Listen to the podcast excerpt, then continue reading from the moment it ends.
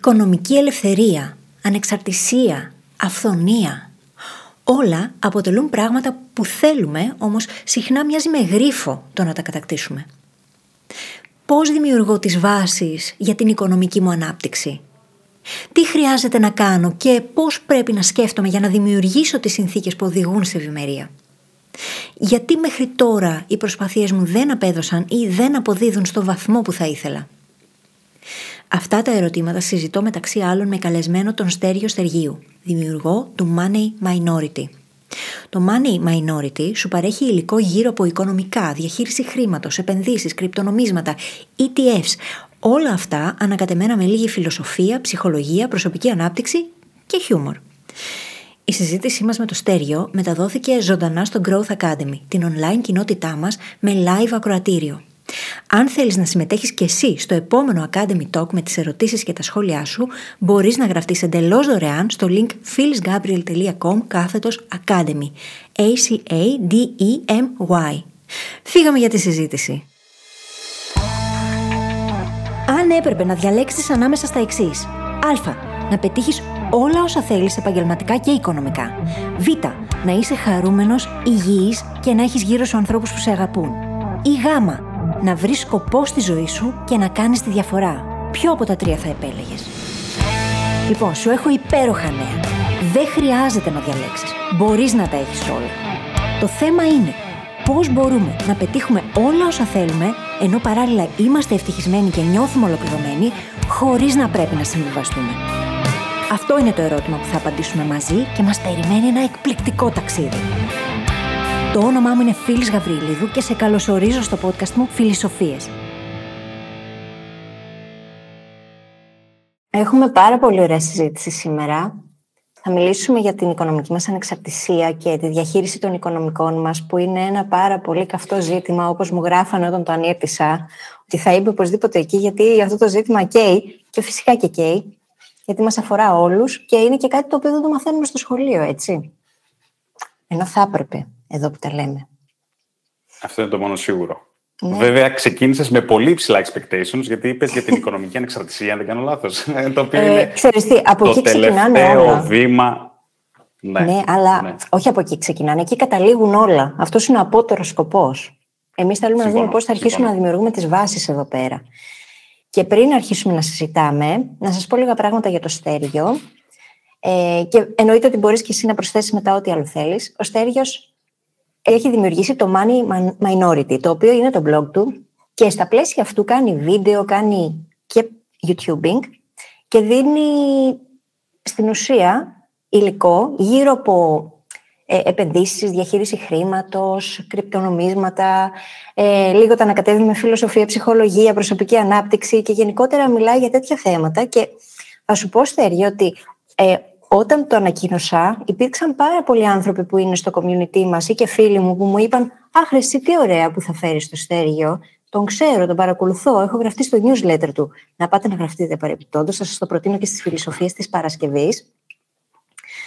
Και θα συζητήσουμε πάρα πολύ ωραία πράγματα, τα οποία βασίζονται σε υλικό και ερωτήσεις που εσείς οι ίδιοι προτείνατε όταν σας ρώτησα, ε, μάλλον όταν σας ανέφερα στο ABC ότι παιδιά θα συζητήσουμε για αυτό το θέμα, τι ερωτήματα έχετε γύρω από αυτό, τι θα σας ενδιαφέρει να ακούσετε; Μου δώσατε πάρα πολύ υλικό και αυτό το υλικό το πήραμε εμείς και το μετατρέψαμε στον άξονα, τον κεντρικό της συζήτησής μας.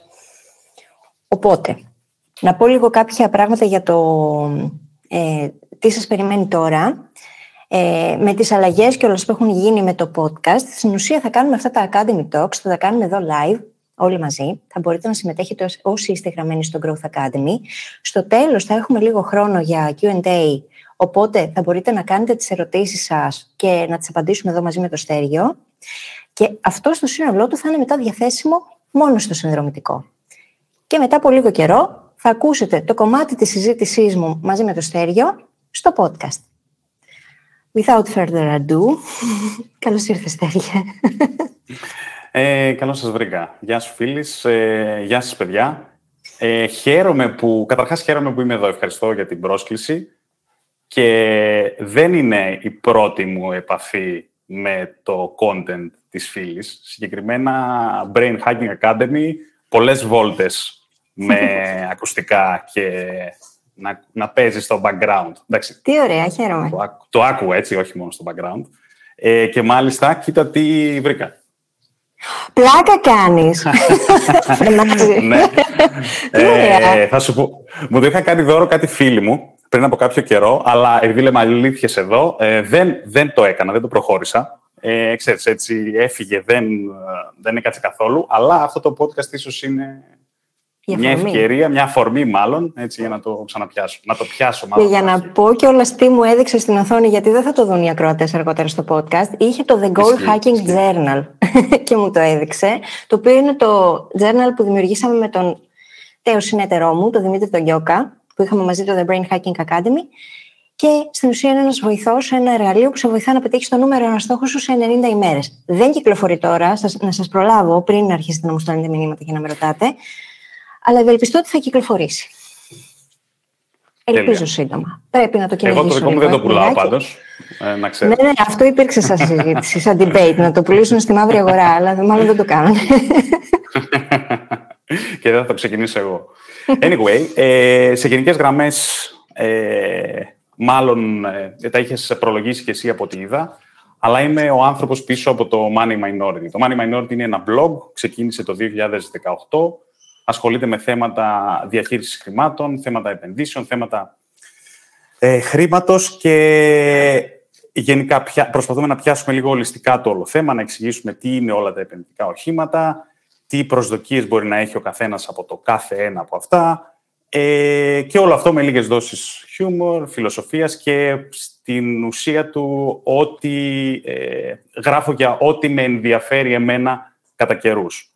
Ε, αλλά όλα αυτά γύρω από αυτό το φάσμα του χρήματος και των επενδύσεων και της ε, διαχείρισης χρημάτων, παύλα αν θέλεις και προσωπικής ανάπτυξης. Ε, όλο αυτό ξεκίνησε με ένα blog, πέρασε στο YouTube, ε, όπου κυρίως έπαιρνα τα άρθρα και τα έκανα σε οπτική μορφή και τον τελευταίο χρόνο, αν δεν κάνω λάθος, ε, πλέον είναι και σε ένα newsletter, το οποίο φεύγει μια φορά την εβδομάδα και εκεί και εγγράφω για ό,τι, για ό,τι μου κατέβει κυριολεκτικά. Είναι ωραίο το newsletter, εμένα μου αρέσει. Το παρακολουθώ όποτε προλαβαίνω, γιατί τώρα ειδικά το τελευταίο διάστημα είναι λίγο πιεσμένα τα πράγματα.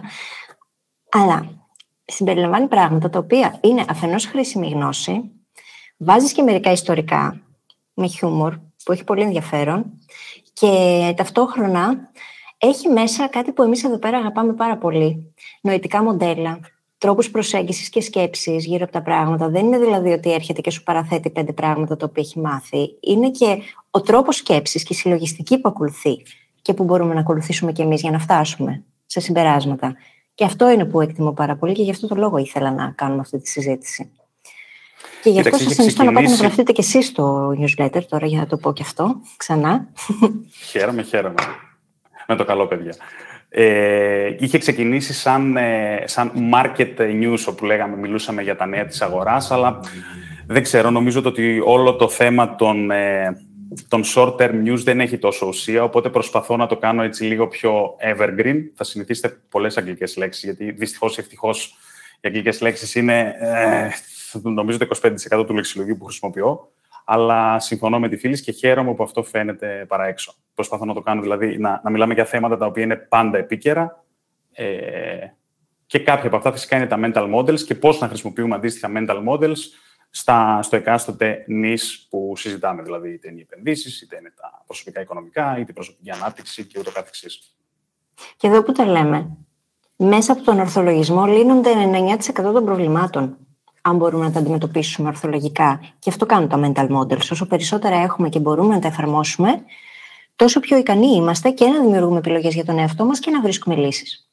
Δημιουργικά. Συμφωνώ. Συμφωνώ απόλυτα. Ωραία. Τέλεια.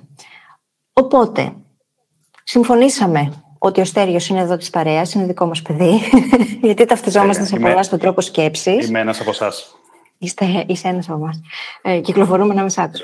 Και να ξεκινήσουμε με το πρώτο κομμάτι που έχει να κάνει με το personal finance, financial literacy. Στην ουσία, τον οικονομικό μας αλφαβητισμό.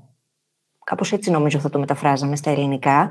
Αυτό που δεν το χτίζουμε μεγαλώνοντας από το σχολείο, αλλά τελικά είναι ένα από τα σημαντικότερα πράγματα στη ζωή, γιατί αποτελεί ταυτόχρονα πολλαπλασιαστή, αλλά και πυλώνα, για να δημιουργήσουμε μια καλή ζωή για τον εαυτό μας και έχει κάποιους πυλώνες αυτό αντίστοιχα. Ποιοι είναι αυτοί; Mm, χαίρομαι. Λοιπόν, ε, καταρχάς ας πάρουμε λίγο τα πράγματα από την αρχή. Ε, το personal finance, μπορείς να το, όπως είπες και εσύ, είναι η γενικότερη διαχείριση των χρημάτων σου, δηλαδή των προσωπικών σου οικονομικών. Σκέψτε το ρε παιδί μου σαν ένα παιχνίδι στο οποίο εισπράττεις χρήματα, πληρώνεις χρήματα και προσπαθείς να μεγιστοποιήσεις τη χρησιμότητά σου και να καλύψεις ανάγκες, επιθυμίες και ε, κάποιες δικλείδες ασφαλείας αλλά και προσωπικές ελευθερίες.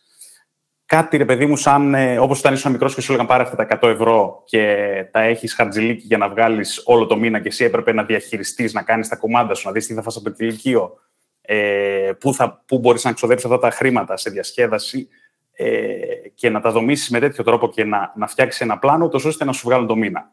Ε, το personal finance είναι κάτι αντίστοιχο απλά για ενηλίκους, φαντάζομαι. ε, τώρα, σε γενικές γραμμές, οι πυλώνες που ανέφερες. Ε, θα μπορούσα να πω, όπως είχα γράψει και σε ένα αντίστοιχο blog, θα μπορούσαμε βασικά να το κάνουμε distill down σε έξι βασικούς πυλώνες, οι οποίοι ε, Καταρχάς, δεν είναι κάποια επιστήμη το personal finance. Είναι περισσότερο θα λέγαμε ότι μετράει το... Είναι, ε, δεν μετράει τόσο το, η μέθοδος που θα χρησιμοποιήσεις για να πας στον σκοπό, αλλά ο ίδιος ο σκοπός. δεν είναι μια, ε, μια αυστηρή διαδικασία στην οποία πρέπει να κάνεις ένα, δύο, τρία, τέσσερα για να φτάσεις στο αποτέλεσμα.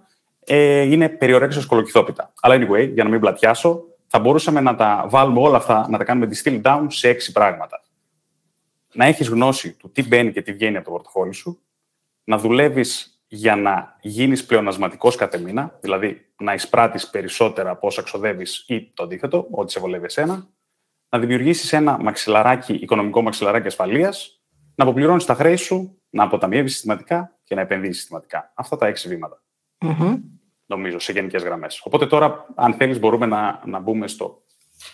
Να πούμε βαθύτερα στο κάθε ένα. Βεβαίως. Καταρχάς, επειδή μου αρέσουν τα metal models τόσο πολύ, να μιλήσουμε λίγο για τον κανόνα 80-20 και από αυτά που είπες τώρα, ποιο είναι το 20%?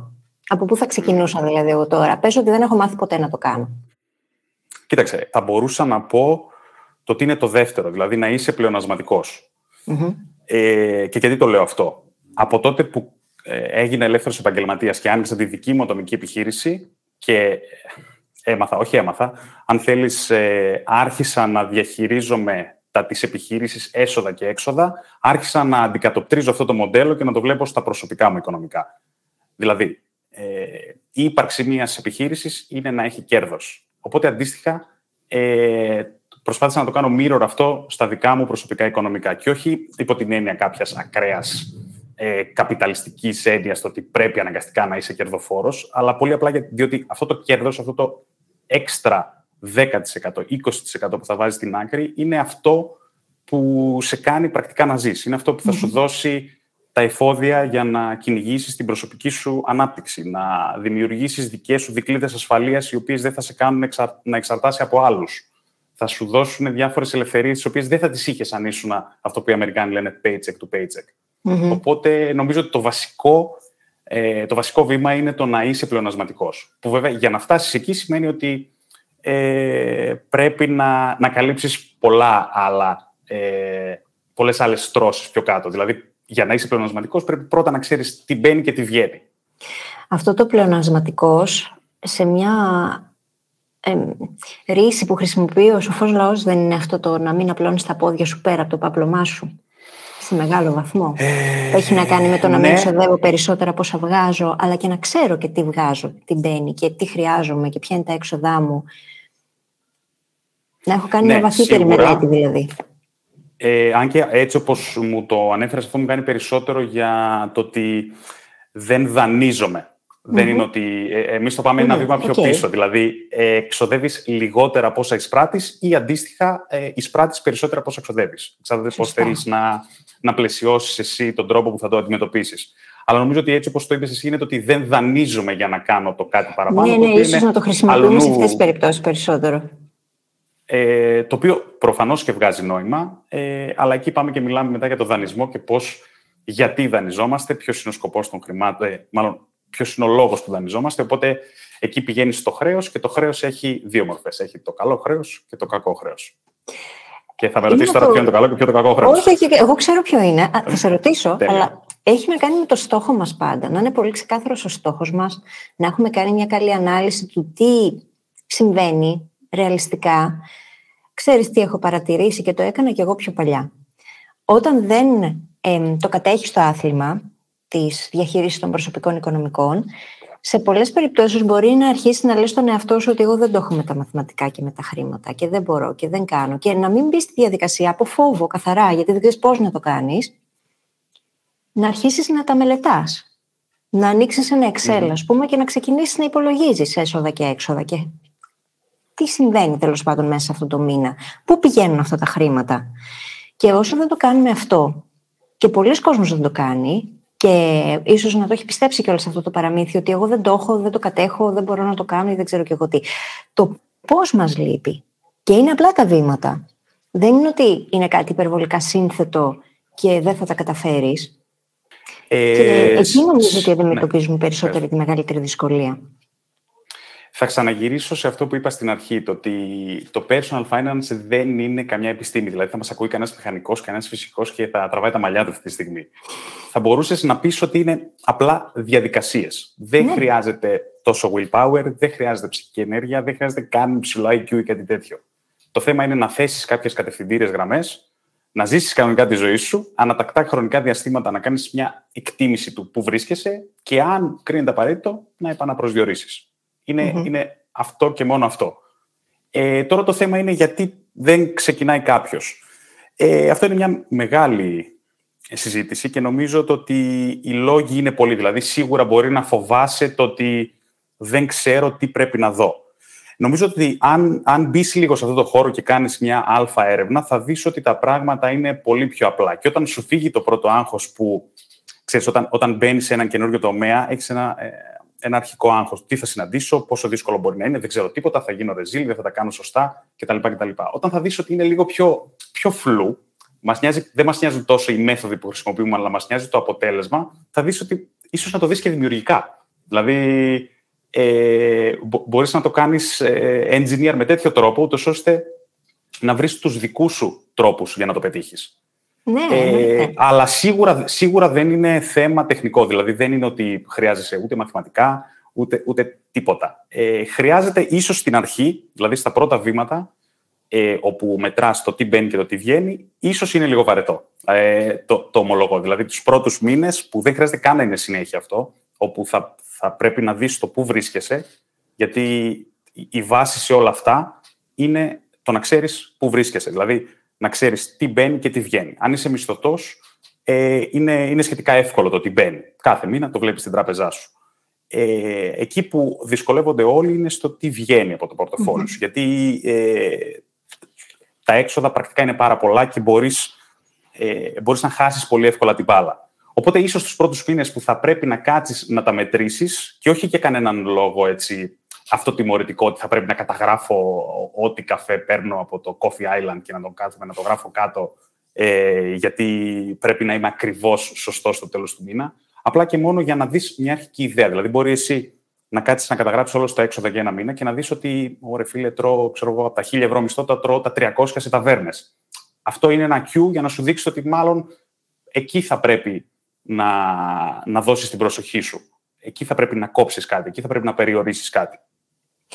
Οπότε... Θα κάνω άγκιο ότι αυτό είναι πολύ βασικό κομμάτι της αυτογνωσίας, παιδιά.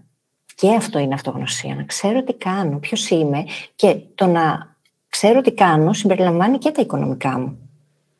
Και επίσης πώς μπορούμε να αλλάξουμε το οτιδήποτε αν δεν αξιολογήσουμε πρώτα το πού βρισκόμαστε τώρα, αυτή τη στιγμή αντικειμενικά και ρεαλιστικά και να έχουμε όσο περισσότερα δεδομένα γίνεται στη διάθεσή μας για να το κάνουμε αυτό. Και το tracking είναι κάτι το οποίο μπορεί να μας βοηθήσει σε οτιδήποτε θέλουμε να αλλάξουμε. Γιατί αν δεν έχω δεδομένα από το τι ισχύει, πώς θα ορίσω ποιο είναι το σημείο Α και το σημείο Β που θέλω να πάω για να καταλάβω ποια είναι η απόσταση που χρειάζεται να καλύψω και πώς, να βρω και τους τρόπους. στο πρόγραμμα ABC, στην πρώτη πρώτη ενότητα κιόλας, στην οποία θα κατοχωρηθεί και αυτό εδώ το live, είχαμε διαβάσει τον πλουσιότερο άνθρωπο στη Βαβυλώνα. Είχαμε συζητήσει αρκετά γύρω από τις ε, αρχές που δίνει το βιβλίο, το οποίο είναι εξαιρετικά ενδιαφέρον και είναι ωραία σαν ιστορία και σαν concepts αυτά που μεταδίδει, για να αρχίσει κανείς να τα βάζει στη ζωή του και είναι τελείως απλά πράγματα έτσι. Δηλαδή το να πάρει κανείς ένα 10% και να το αποταμιεύει κάθε μήνα και να είναι αυτό που λένε οι Άγγλοι out of ε, sight, out of mind, δηλαδή δεν τα βλέπω, άρα δεν τα πειράζω και απλά τα αποταμιεύω, τα χρήματά μου, ε, δεν υπάρχει κάτι καλύτερο. Δηλαδή είναι κάποιοι τέτοιοι μικροί κανόνες που είναι απλά πραγματάκια. Δεν είναι, είναι ακριβώς αυτό που λες. Δεν είναι κάτι σύνθετο. Και μπορεί να είναι φλού. Και μπορούμε να γίνουμε πολύ δημιουργικοί μαζί του. Άρα θα έλεγες ότι το 20% ποιο είναι για να γυρίσω πίσω στην ερώτηση; Ξεκινάμε από το να, κατα... να καταλάβουμε πρώτα απ' όλα τι δίνουμε, τι παίρνουμε, να αποκτήσουμε μια εικόνα του τι συμβαίνει. Και... Το βήμα ένα είναι το να, να ξέρεις που βρίσκεσαι, να ξέρεις που πατάς, να ξέρεις ότι ε, ποια είναι τα έξοδά μου, ποια είναι τα έσοδά μου. Τόσο, τόσο απλό. Βαρετό το να το κάνεις όπως είπαμε, αλλά αν το κάνεις ένα μήνα, ο δεύτερος μήνας δεν θα είναι τόσο διαφορετικός από τον πρώτο, εικάζω. Οπότε το πρώτο βήμα είναι να πεις ότι ε, ακριβώς αυτό που είπαμε, να ξέρεις τι μπαίνει και τι βγαίνει. Και από εκεί και πέρα να δουλέψεις ούτως ώστε να, να δημιουργήσει ένα gap ανάμεσα ε, στα έσοδα και στα έξοδα. Ε, ο πλουσιότερος άνθρωπος της Βαβυλώνας που είπες και εσύ που διαβάσατε, πρακτικά σου λέει ε, να αποταμιεύεις τουλάχιστον το 10% του, του μισθού σου κάθε μήνα. Και μάλιστα το λέει και με έναν πολύ, πολύ φάνταστο τρόπο που μου είχε αρέσει πάρα πολύ, γιατί και δεν, δεν το λέει καν σαν αποταμίευε το 10% του μισθού σου. Λέει πλήρωνε τον εαυτό σου, το οποίο ναι, ναι, μπορεί ναι. έτσι από μια πιο... Δεν ξέρω, ε, ακούγεται πολύ καλύτερο, γιατί σου λέει ότι ε, μόλις πληρώνεσαι, πηγαίνεις και πληρώνεις τον Χασάπη, πηγαίνεις και πληρώνεις τον Μανάβη, πηγαίνεις και πληρώνεις τη ΔΕΗ, πηγαίνεις και πληρώνεις την Κοσμοτέ. Ε, άρα ο μισθός σου πρακτικά ανήκει σε όλους τους άλλους εκτός από εσένα. Ε, δεν, δεν αξίζει τουλάχιστον ένα 10% για όλο αυτόν τον κόπο που έριξες για να τον, ε, για να τον κερδίσεις. Τον αποταμιευτικό μου λογαριασμό τον έχω ονομάσει έτσι. Paying myself first. Έτσι. Ό,τι είναι το όνομα που έχει. Και αυτό κάνω κιόλας. Είναι και το, το, το self-signaling.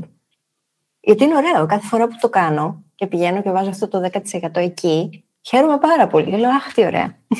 με βάζω προτεραιότητα. Που είναι πολύ σημαντικό πράγμα. Και με αυτόν τον τρόπο μπορούμε να κάνουμε τέτοιο self-signaling. Ωραία. Πάμε στην επόμενη ερώτηση. Δεν ξέρω πώς θα έχεις δομήσει. Ναι. δεν έχω δομήσει κάτι. Δεν έχω κάτι συγκεκριμένο στο μυαλό μου. Μ' αρέσει να μας πηγαίνουν και συζητήσεις προς τα εκεί που κυλάνε και από μόνες τους με βάση τη θεματολογία.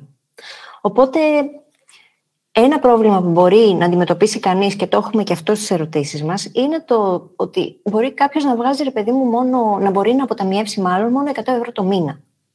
Και η ερώτηση είναι αν υπάρχει ελπίδα. Και νομίζω ότι έχεις σφάλμα η ερώτηση, έτσι δεν είναι; Υπάρχει ελπίδα ε, σε τι; Πριν πάμε εκεί, ε, νομίζω στην Ελλάδα, και τώρα δεν θέλω να κρατήσω μικροκαλάθια, αλλά όταν ο μέσος καθαρός μισθός, αν δεν κάνω λάθος, είναι 1.150 ευρώ ή κάτι τέτοιο, το να αποταμιεύεις συστηματικά 100 ευρώ το μήνα, λίγο κάτω από 10%, αλλά είναι, είναι OK, it's OK. Δηλαδή δεν είναι κάτι, δεν είναι ότι είναι ντροπιαστικό νούμερο, ξέρω, mm-hmm. αποταμιεύω μόνο 100 ευρώ. Είναι, είναι αρκετά καλά και σίγουρα χωρίς να έχω στατιστικά στοιχεία, είσαι πάνω από το μέσο όρο. Και πέντε, και πέντε ευρώ να αποταμιεύεις, είσαι καλά γιατί έστω το κάνεις, χτίζεις τη συνήθεια.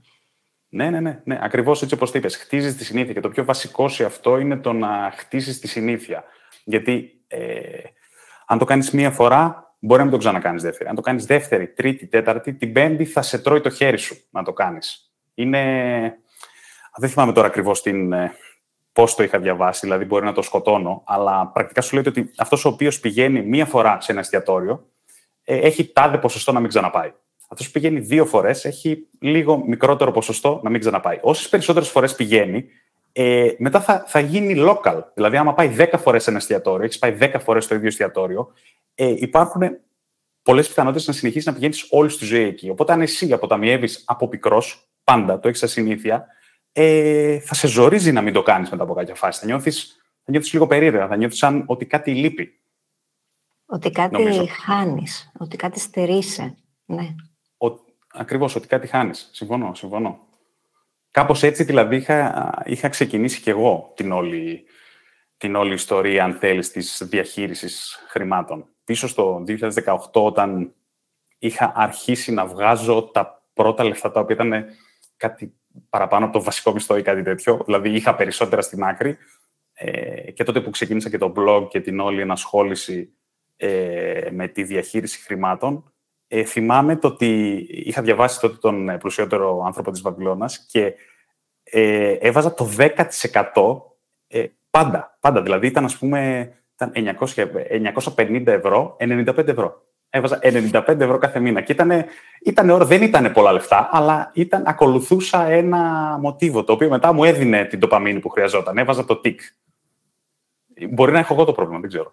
Όχι, δεν το έχεις εσύ και εγώ έτσι το έχω ζήσει. Βέβαια, θα μπορούσαμε να είμαστε εμείς οι δύο μόνο και να έχουμε το πρόβλημα. δεν ναι, ξέρω. Ναι, ναι, να μας πούν και τα παιδιά στο chat. αυτό, αυτό θα έλεγα. Ε, νομίζω όμως ότι κάπως έτσι δουλεύει, γιατί έτσι δουλεύουν οι συνήθειες. Όσο περισσότερο κάνεις κάτι, τόσο πιο πολύ γίνεται κομμάτι της ταυτότητάς σου και όταν κάτι γίνεται κομμάτι της ταυτότητάς σου είναι πιο δύσκολο μετά να σταματήσεις να το κάνεις. Γιατί πλέον είναι, είσαι το άτομο που το κάνει αυτό. Και σε εκείνο το επίπεδο αυτοπροσδιορισμού είναι πολύ πιο εύκολο να διατηρήσουμε συνήθειες. Εκεί δεν χρειάζεται ούτε αυτοπιθαρχία, ούτε να το σκεφτόμαστε, ούτε να βάζουμε ειδοποιήσεις στο κινητό, ούτε τίποτα. Είναι αυτό που κάνουμε. Είμαστε το άτομο που κάνει αυτό. Τέλος. Συμφωνώ. Συμφωνώ. Πάμε πίσω στην ερώτηση, γιατί νομίζω ναι. ότι παρέκλεινα κάπως. Δεν την απάντησα. Δεν πειράζει, ήταν καλή παράκαμψη, τη χρειαζόμασταν. Άρα λοιπόν υπάρχει ελπίδα. Και μάλλον αυτό που εννοεί εδώ η ερωτήσα είναι αν υπάρχει ελπίδα να μπορέσει να αποκτήσει κάποια στιγμή ένα καλό ποσό στην άκρη τέλος πάντων, να μπορέσει να χτίσει την περιουσία της. Δεν ξέρω τι ακριβώς είχε στο μυαλό της, αλλά υποθέτω ότι προς τα εκεί το πήγαινε. Το να μπορέσει να αποταμιεύσει ένα δυο καταφρόνητο ποσό. Ναι, ωραία. Ε, γι' αυτό θα έλεγα το ότι ελπίδα υπάρχει σίγουρα, αλλά θα πρέπει να ξεκαθαρίσουμε τι είναι αυτός, για ποιον, ποιος είναι ο σκοπός αυτής της αποταμίευσης. Όπως είπαμε, στον ε, πυλώνα 4 και 5 3, 4 και 5 μάλλον, το πρώτο σου βήμα θα πρέπει να είναι να έχεις ένα μαξιλαράκι ασφαλείας ή ένα κεφάλαιο εκτάκτου ανάγκης, έτσι το λένε στο personal finance. Το οποίο τι είναι, ε, χτύπα ξύλο, ε, θα έλεγα σπάς το πόδι σου, αλλά θα είμαι πιο καλός και θα πω χαλάει ο θερμοσύφωνας, σπάει η βρύση σου, χαλάει το αμάξι σου. Θα πρέπει να έχεις ένα κεφάλαιο χρημάτων, το οποίο, μπορείς, το οποίο θα είναι στην πιο ρευστή μορφή που υπάρχει, το οποίο σημαίνει μετρητά, άντε και σε κάποιον, όχι άντε, ας είναι και στην, και στην τράπεζα, αλλά σε ένα λογαριασμό που μπορείς να έχεις άμεση πρόσβαση ε, και στα οποία θα πρέπει να θα, θα μπορείς να απευθυνθείς σε ό,τι στραβό ε, σου χτυπήσει την πόρτα και μπορεί να λυθεί ε, με χρήματα. Γιατί η άλλη εναλλακτική είναι ο δανεισμός. Αν ε, χαλάσεις ο θερμοσύφωνα και πρέπει να το φτιάξεις και δεν έχεις κάποια λεπτά στην άκρη, θα πρέπει να τρέξεις να χρεωθείς. Το οποίο με τα επιτόκια των πιστοτικών καρτών, θα έλεγα τώρα, αλλά ανέκαθεν, ε, σίγουρα δεν σε συμφέρει. Οπότε το πρώτο πράγμα που μπορείς να κάνεις με αυτά τα 100 ευρώ είναι να αρχίσεις να χτίζεις ένα ε, κεφάλαιο εκτάκτου ανάγκης.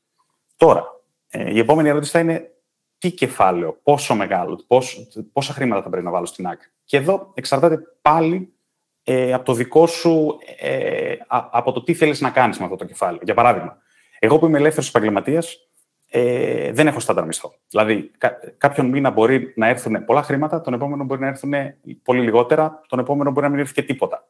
Οπότε, εμένα, το δικό μου κεφάλαιο εκτάκτου ανάγκης, πρακτικά έτσι όπως το έχω δομήσει στο μυαλό μου, είναι το ότι για έξι μήνες καλύπτει όλα μου τα έξοδα επιβίωσης. Όλα. Ενίκιο, ε, ρεύμα, ε, μεταφορά, βενζίνη, όλα. Ε, τώρα, αντίστοιχα, βέβαια, κάποιος ο οποίος είναι δημόσιος υπάλληλος και έχει μια σταθερότητα στο μισθό, δεν χρειάζεται να είναι τόσο, ε, τόσο άπλας με το κεφάλαιο εκτάκτου ανάγκης. Μπορεί να είναι πολύ μικρότερο. Ε, οπότε, ναι, αυτή είναι η απάντηση στο πόσο μεγάλο θα είναι που έκανα στον εαυτό μου πριν από λίγο. Ε, ναι, είναι όλα πολύ σχετικά. Άρα, εκεί καταλήγουμε. Έχουν να κάνουν είναι όλα πολύ σχετικά. Οπότε το πρώτο βήμα που μπορεί να κάνει και, ε, και πολύ εύκολα θα κάνει βάζοντας 100 ευρώ στην άκρη είναι να χτίσει αυτό το μαξιλαράκι ασφαλείας. 1000 ευρώ, 2000 ευρώ. Μπαίνει το πρώτο τικ και πηγαίνουμε στο επόμενο βήμα. Ε, το οποίο, παρένθεση, χρειάζεται πάντα να έχουμε στο νου μας, αν πάρουμε χρήματα από αυτό, να τα αναπληρώσουμε. Έτσι δεν είναι. Φυσικά. Είναι σαν ένα, ένα κεφάλαιο που είτε πάντα εκεί, δεν το χρησιμοποιούμε για να κάνουμε τίποτε άλλο από το να το έχουμε σαν ε, ε, έναν πυροσβεστήρα. Έτσι, έτσι μπορούμε να το σκεφτούμε. Είναι στην άκρη του σπιτιού μας, κάθεται πάντα εκεί και δεν το χρησιμοποιούμε για τίποτα. Αν το χρησιμοποιήσουμε, πάμε και παίρνουμε άλλον πυροσβεστήρα και το mm αντικαθιστούμε. Οπότε, ναι, είναι πολύ σημαντικό αυτό. Δηλαδή, πρέπει, αν πειράξεις χρήματα από εκεί, ε, με την πρώτη ευκαιρία, με το επόμενο κατοστάρικο, πηγαίνεις και τα αναπληρώνεις. Οπότε, η ερώτηση προχωράει και πηγαίνει παρακάτω. Ε, έχεις χρέη. Αν έχεις χρέη, το κατοστάρικο αυτό θα πρέπει να πηγαίνει στο να ε, αποπληρώνει τα χρέη σου. Και τώρα θα μου πεις, και εκεί εξαρτάται, διότι υπάρχουν πολλές μορφές χρέους. Υπάρχει το, το δάνειο που πήρες με 3% επιτόκιο για στεγαστικό και είναι 30 έτη. Αυτό δεν, θα μπορεί, δεν είναι πρώτη προτεραιότητα σου να το ξεπληρώσεις. Ε, αν έχεις όμως χρέη πιστοτικής κάρτας στο 18% και στο 20%, ε, θα πρέπει να πάνε προς τα εκεί. Θα πρέπει δηλαδή η νούμερο ένα μέρημνά σου είναι να απαλλαγείς από αυτά τα χρέη. Ε, γιατί το πόσο γρήγορα αυξάνεται αυτό το ποσό ε, δεν, το, δεν το χωράει καν ο νους. Δηλαδή είναι σαν το ανατοκιζόμενο επιτόκιο να λειτουργεί αντίστροφα. Mm-hmm. Μιας και είπαμε για mental models. Αλλά κάτι θα έλεγες, νομίζω. Θα έλεγα το εξής, θα ρωτούσα μάλλον. Αφού έχουμε δημιουργήσει το μαξιλαράκι, ξεκινάμε την αποπληρωμή; Παράλληλα. Γιατί είπες το κατοστάρικο θα πρέπει να πηγαίνει προς τα εκεί. Τι εννοούσες; Ή είναι δύο διαφορετικά ε... κατοστάρικα με διαφορετική κατεύθυνση; Τώρα και αυτό εξαρτάται. Δηλαδή δεν, δεν, δεν υπάρχει κάποια στάνταρ οδός που πρέπει να κάνει σίγουρα αυτό και μετά το επόμενο. Εξαρτάται. Αν δηλαδή εσύ έχεις ένα χρέος πιστοτικής κάρτας το οποίο καλπάζει και κάθε μήνα πληρώνεις την κατώτατη δόση και συνέχεια ε, αυξάνεται, αυξάνεται, αυξάνεται, τότε άσε το μαξιλαράκι ασφαλείας και προσπάθησε να ξεπληρώσει το χρέος. Και όχι μόνο με 100 ευρώ, μην φάσει εκείνο το μήνα, φάε, πάρε λιγότερα πράγματα να φας, κάνε δίαιτα και δώσ' τα όλα προς τα εκεί. Οπότε εξαρτάται το χρέος. Τώρα, άμα είναι το στεγαστικό σου δάνειο, το οποίο θα το έχεις για 30 χρόνια, ε, μπορεί να μπει και στη δεύτερη μοίρα. Μου αρέσει η λογική που την είχα δει κάποια στιγμή σε ένα κανάλι YouTube. Ίσως έχεις αναφερθεί και εσύ σε αυτό, δεν ξέρω γιατί δεν έχω δει τα πάντα, ούτε έχω διαβάσει τα πάντα. Το να πάρεις όλα τα χρέη, να τα αξιολογήσεις ποιο είναι πιο άμεσο, ποιο είναι πιο έμεσο, αυτό που είπες μόλις τώρα, και να ξεκινήσεις από το μικρότερο, να αποπληρώνεις, να χτιστείς συνήθεια, να αποκτήσεις momentum και να αρχίσουν με αυτόν τον τρόπο να φεύγουν έτσι και κάπως το είχαν οπτικοποιήσει σαν σκαλοπατάκια.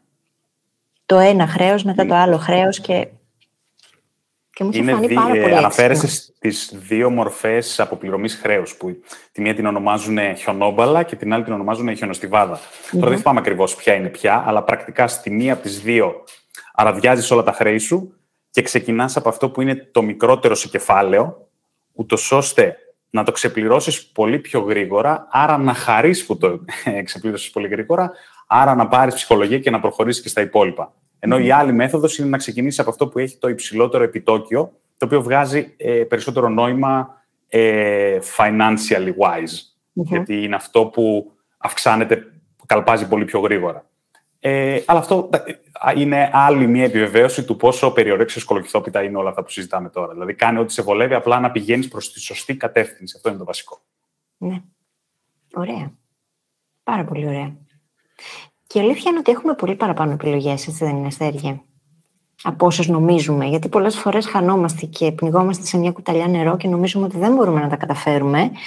Και μπορεί να κάνουμε έξοδα πολύ μεγάλα, τα οποία ίσως να είναι και περιτά, αντί να μπούμε στη διαδικασία να βάλουμε καλύτερες προτεραιότητες. Και να αναβάλουμε λίγο αυτά τα έξοδα, ίσως, για να προτεραιοποιήσουμε τις μαύρες τρύπες στα οικονομικά μας. Γιατί τα χρέη είναι μαύρες τρύπες, όσο δεν προσπαθούμε να τα αποπληρώσουμε. Δημιουργούν και άλλα χρέη. Ακριβώς. Και ε, εδώ κάτι που ε, εμένα με είχε ενθουσιάσει όταν το έμαθα, μάλλον μπορεί να μην ενθουσιάσει κανέναν άλλον, αλλά εγώ έχω ενθουσιαστεί τέλος πάντων. Είμαστε ε, πολλά νέα εδώ μαζεμένα. Δοκίμασέ Ο κανόνα. Ωραία, θα σας δοκιμάσω. Είναι ο κανόνας του 72, όπου πρακτικά σου λέει ε, με αυτόν τον κανόνα μπορείς να ε, δεις πολύ εύκολα σε πόσο καιρό θα διπλασιαστεί ε, ένα ποσό με, με βάση το επιτόκιο που τοκίζεται. Τι εννοω αν εσύ πας και βάλεις τα χρήματά σου, αν, μάλλον ε, έχεις ένα χρέος το οποίο έχει ετήσιο επιτόκιο του 10%, παίρνεις το 72, το διαιρείς με το 10 και αυτό μας κάνει 7,2. Άρα σε 7,2 χρόνια θα έχει διπλασια... το 10% επιτόκιο θα έχει διπλασιάσει το αρχικό σου κεφάλαιο. Το οποίο λειτουργεί προφανώς και από τις δύο πλευρές. Λειτουργεί ε, σαν επιτόκιο που εισπράττεις, αλλά και σαν επιτόκιο που πληρώνεις. Και ακόμα καλύτερα λειτουργεί και ε, έτσι λειτουργεί και ο πληθωρισμός. Δηλαδή, αν, αν έχουμε 10% ετήσιο πληθωρισμό ε, για 7,2 χρόνια, τότε τα χρήματά σου θα έχουν χάσει το 50% της αγοραστικής σου δύναμης στα 7,2 χρόνια που είπαμε τώρα. Λοιπόν, ε, Κάικα, ξαναπες τα απλά μαθηματικά από την αρχή, την εξίσωση θέλω. Λοιπόν, παίρνεις το 72 ναι. και το διαιρείς με το επιτοκιο Ό,τι okay. και αν είναι αυτό το επιτόκιο. Το 72 συγκεκριμένα. Συγκεκριμένα. Ε, το 72 συγκεκριμένα. 72. Okay. Το 72, ναι. OK, okay. απλά τα σημειώνω. Ναι, ναι, κάτω, κάτω. Έχει μια, έχει μια απόκλιση, ε, αλλά μπορώ να σας στείλω μετά και εδώ, αν θέλετε, το, όλο το, το μαθηματικό υπόβαθρο, I guess, για το πώς το βρίσκουμε αυτό. Αλλά λειτουργεί. Λειτουργεί. Okay. Και λειτουργεί και από όλες τις, πλευράς, ε, από όλες τις πλευρές. Είτε Οπότε το, το αποτέλεσμα σου δίνει τα χρόνια για να διπλασιαστεί το ποσό. OK. Okay το κεφάλαιο τέλος πάντων. Είτε είναι χρέος, είτε κεφάλαιο, είναι ναι. κεφάλαιο. Ναι, ναι, ναι, ναι, Πάρα πολύ ενδιαφέρον. Ε, αν έχεις 20% επιτόκιο στην πιστωτική σου κάρτα, αυτό βγαίνει 3, πόσα χρόνια για να διπλασιαστεί το ποσό που χρωστάς. Οπότε το 100 ευρώ που συζητούσαμε πριν πρέπει να πάει σίγουρα στην πιστωτική σου κάρτα. 100%. Ναι. Βγάζει απόλυτο νόημα. Έβγαζε και πριν δηλαδή, αλλά τώρα βγάζει ακόμα μεγαλύτερο νόημα. τώρα βγάζει και μαθηματικό. Τώρα βγάζει και μαθηματικό, νόημα, ναι, και πρακτικό. ναι, ναι, ναι. Ωραία. Οκ. Κοίταξε. Η αλήθεια είναι ότι μερικά τέτοια μικρά πράγματα, όταν θα αρχίσουμε να τα βάζουμε στην ε, ζωή μας και θα τους δώσουμε και το χρόνο και την ενέργεια και την προτεραιότητα που πρέπει, θα αρχίσουν να αλλάζουν και άλλα πράγματα. Δηλαδή, δεν μπορώ να τα δω σαν κάτι ξεχωριστό από την εμπιστοσύνη στον εαυτό μας, από την αυτοπεποίθησή μας, γιατί σκέψου να είσαι paycheck to paycheck και πόσο εμπιστοσύνη έχεις στις αποφάσεις σου μετά ή στον ίδιο σου τον εαυτό όταν έχεις μόνιμα το άγχος της επιβίωσης. Δεν είναι τόσο απλό αυτό. Δεν μπορείς να χτίσεις εύκολα αυτοπεποίθηση αν δεν έχεις την οικονομική σιγουριά, πρώτα απ' όλα σε ό,τι αφορά την εμπιστοσύνη στον ίδιο σου τον εαυτό, στο πώς διαχειρίζεσαι τα χρήματα, όχι στο αν υπάρχουν χρήματα, αν υπάρχει το μαξιλαράκι, αλλά στην ίδια την εμπιστοσύνη στο ότι μπορείς να διαχειριστείς τα χρήματά σου. Mm-hmm. Νομίζω ότι είναι πυρηνικό στοιχείο ε, της ταυτότητάς μας αυτό το πράγμα και του να μπορούμε να νιώσουμε καλά με τον εαυτό μας για να κάνουμε μετά και λίγο πιο τολμηρές κινήσεις, να πάρουμε αποφάσεις, να κάνουμε αλλαγές, να επενδύσουμε σε εμάς με τον α ή β τρόπο. Μα αν σκεφτείς στη βάση του το χρήμα, ε, πέραν από τις ανάγκες που θα σου καλύψει, ε, προσφέρει δύο πράγματα. Δεν προσφέρει ευτυχία, δεν προσφέρει, δηλαδή ο, ο, οποιαδήποτε συνέντευξη ε, δισεκατομμυρίου και αν ακούσεις, ε, σου λέει πως τα, παιχνί, τα ακριβά παιχνίδια που θα σου φέρει το χρήμα δύσκολα τα βαριέσαι. Και αν έχεις ψαχτεί λίγο περισσότερο με το πώς λειτουργεί η ντοπαμίνη, πώς λειτουργεί ε, ο, το hedonic treadmill, σίγουρα θα το έχετε συζητήσει αυτό τον ναι, ναι, ναι. διάδρομο εδώ, ε, καταλαβαίνεις ότι δεν, δεν μπορεί να σου δώσει αυτό το πράγμα το χρήμα ε, sustainably. Αυτό που μπορεί να σου δώσει όμως είναι δύο πράγματα. Είναι ασφάλεια και ελευθερία. Αυτά τα δύο. Δηλαδή, ασφάλεια του να ε, ξέρεις ότι δεν κρέμεσαι από άλλους ανθρώπους, δηλαδή χτύπα ξύλο, σε διώχνουν από τη δουλειά σου, είσαι ok να μην αγχωθείς και να ψάξεις επικοδομητικά το επόμενο βήμα. Αλλά και η ελευθερία του να μπορείς να δοκιμάσεις πράγματα. Να μπορείς να πεις ότι ένα εξάμεινο θέλω να, να πάρω ένα ρίσκο και να ασχοληθώ με κάτι δικό μου. Ένα εξάμεινο θέλω να ασχοληθώ με το να φτιάξω το σώμα μου. Ε, τέ, Τέτοιες ελευθερίες, οι οποίες τώρα στα αυτιά μας μπορεί να ακούγονται τρελές, αλλά γιατί όχι. Γιατί όχι. Δηλαδή, ας, είναι αυτή η στόχη μας. Και το χρήμα μπορεί να μας τους δώσει αυτούς τους στόχους. Μα αυτό, αυτό είναι το θέμα εδώ. Δηλαδή, και γι' αυτό πάντα μου αρέσει να τα βλέπω όλα σαν δεξιότητες, γιατί πέρα από το γεγονός ότι είναι όλα δεξιότητες, όταν τις καλλιεργούμε και ειδικά τέτοιου τύπου δεξιότητες, όπως είναι η διαχείριση του χρήματος, μας δίνουν ελευθερίες σε επίπεδα τελείως διαφορετικά που δεν έχουν να κάνουν με το ίδιο το χρήμα. Σε επίπεδο σκέψης, αντίληψης, ε, ζωής, επιλογών, συμπεριφοράς, αποκτάμε άλλου τύπου ελευθερίες και όλο αυτό επειδή χτίσαμε μια δεξιότητα, η οποία λειτουργεί πολλαπλασιαστικά για τα πάντα. Οπότε ναι. Συμφωνώ. Συμφωνώ. Πάρα πολύ ωραία. Χαίρομαι πάρα πολύ για αυτή τη συζήτηση. Και πώς αλλιώς, άμα δεν ξεκινήσεις από κάπου που δεν μπορείς να πας και από το 0 στο 100, να πεις Α, εγώ θα τα κάνω όλα τώρα με τη μία, θα ξεκινήσω. Και μου αρέσει αυτό που είπες από την αρχή, ότι θα ξεκινήσεις από ένα από αυτά και σιγά σιγά θα το χτίσεις και θα δεις και τι δουλεύει για σένα και δεν χρειάζεται να τα κάνεις όλα τέλεια και μπορείς να γίνεις δημιουργικός και κάπως έτσι δουλεύει το σύστημα, γιατί δεν είμαστε όλοι ίδιοι και δεν θα λειτουργήσουν όλα για όλους με τον ίδιο τρόπο. Αυτό είναι το μόνο σίγουρο και είναι ε, η βασική απάντηση στο ότι συνήθως, θα το ξέρεις ε, σίγουρα καλύτερα από εμένα, οι άνθρωποι ψάχνουν μια λύση για όλα. Ψάχνουν έναν τσελεμεντέ σε όλα. Να μπω, να ακολουθήσω ένα, δύο, τρία, τέσσερα βήματα και να, να μου έρθει η λύση. Αλλά ε, δυστυχώς ή ευτυχώς ο καθένας είναι μοναδικός. Ο καθένας έχει τους δικούς του στόχους, ο καθένας έχει τις δικές του ανάγκες, πόσο μάλλον σε θέματα χρημάτων και πόσο μάλλον σε θέματα επενδύσεων, για να το πάμε ακόμα ένα βήμα πιο πέρα. Ο καθένας έχει τη δική του ανοχή στο ρίσκο, ε, ο καθένας ξέρει πόσα χρήματα μπορεί να αποταμιεύσει, ο καθένας. Ε, είναι πολύ υποκειμενικό το πράγμα για να πεις ότι ακολουθώ τυφλά ε, συμβουλές εκεί έξω. Οπότε, η μόνη λύση σε αυτό είναι ε, διαβάζω, παίρνω, προσλαμβάνω γνώση, δοκιμάζω κάτι, ε, παίρνω το feedback και αναπροσαρμόζω. Και αυτό δουλεύει, ε, τουλάχιστον έχει δουλέψει σε μένα, γιατί για να, δεν θέλω να είμαι απόλυτος, ε, στο θέμα της διαχείρισης χρημάτων. Αυτή η προσέγγιση δουλεύει σε όλα. Και ε, προσωπικά δεν θέλω να πουλάω σε κανέναν φύκια και μεταξωτές καρδέλες, γιατί πολλούνται αρκετά στον κόσμο. Δεν θέλω να γίνω άλλη μία από αυτούς είναι δύσκολα κάποια πράγματα ή στην αρχή θα μας φανούν δύσκολα και χρειάζονται δοκιμή, χρειάζονται feedback, χρειάζεται να τεστάρεις, να δεις τι δουλεύει για σένα, τι δεν δουλεύει για σένα. Δεν υπάρχουν εύκολες λύσεις.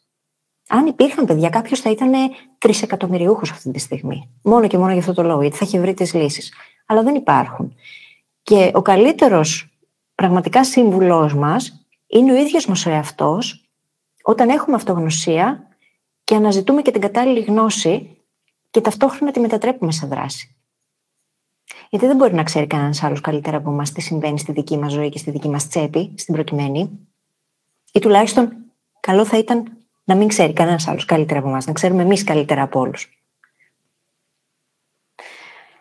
Λοιπόν, ένα άλλο ζήτημα το οποίο τίθεται εδώ και εμείς που είμαστε ελεύθεροι επαγγελματίες το έχουμε ζήσει και το ζούμε στο πετσί μας. Και ίσως ξεκινήσαμε κιόλας έχοντας στο μυαλό μας ακριβώς αυτό, ότι θα το θέλαμε πολύ, αλλά πώς γίνεται. Και πολλές φορές, πολλοί κόσμος, επίτηδες το καθυστερώ τόση ώρα για να το πω, πολλοί κόσμος το φαντάζεται σαν το ιδανικό και το τέλειο, αλλά δεν είναι όταν το ζεις από μέσα. Όλο αυτό το είπα για να καταλήξω στο ερώτημα. Πώς μπορούμε να δημιουργήσουμε παθητικό εισόδημα; Μπούμ. Τι γελάνε όλοι. Παθητικό. Ενός εκατομμυρίου.